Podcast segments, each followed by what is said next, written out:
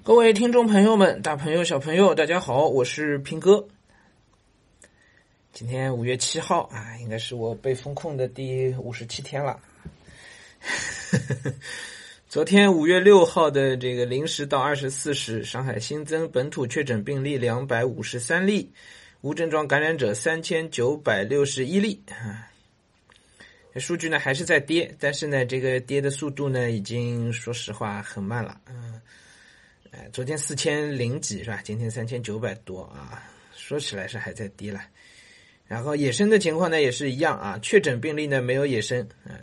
其中一百七十五例是转归，七十八例是管控中发现，加起来正好两百五十三。然后无症状呢，三千九百六十一例，其中有三千九百四十三例是隔离管控中发现的，也就是说还有十八例的野生。但是我昨天看到那个会议的精神啊，重新领会一下，发现好像现在没有在提社会面清零，还是在讲的这个动态清零。然后我还专门查了一下，社会面和清社会面清零和动态清零还不是一个概念。社会面清零可能强调的是没有野生。呃，动态清零好像强调的是没有新增病例，恐怕这概念还不太一样。所以上海最近一段时间都没有在讲解封的事情，而是在提一些复工复产，而且复工复产呢也只是这个重点企业的复工复产，非重点企业看起来好像还是遥遥无期。嗯，说实话，这个压力是蛮蛮大的，哎，压力是蛮大的。嗯，我我们，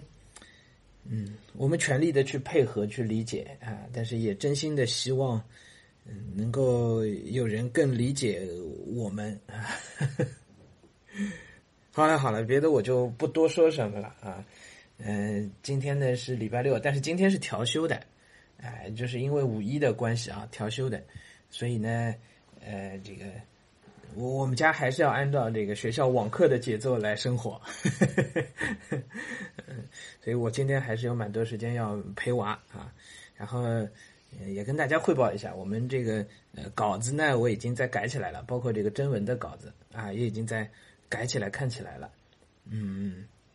这工作量比我想象的还要大，一千两百篇稿子，我们老师初筛一遍之后，发现还是有很大的量需要我继续，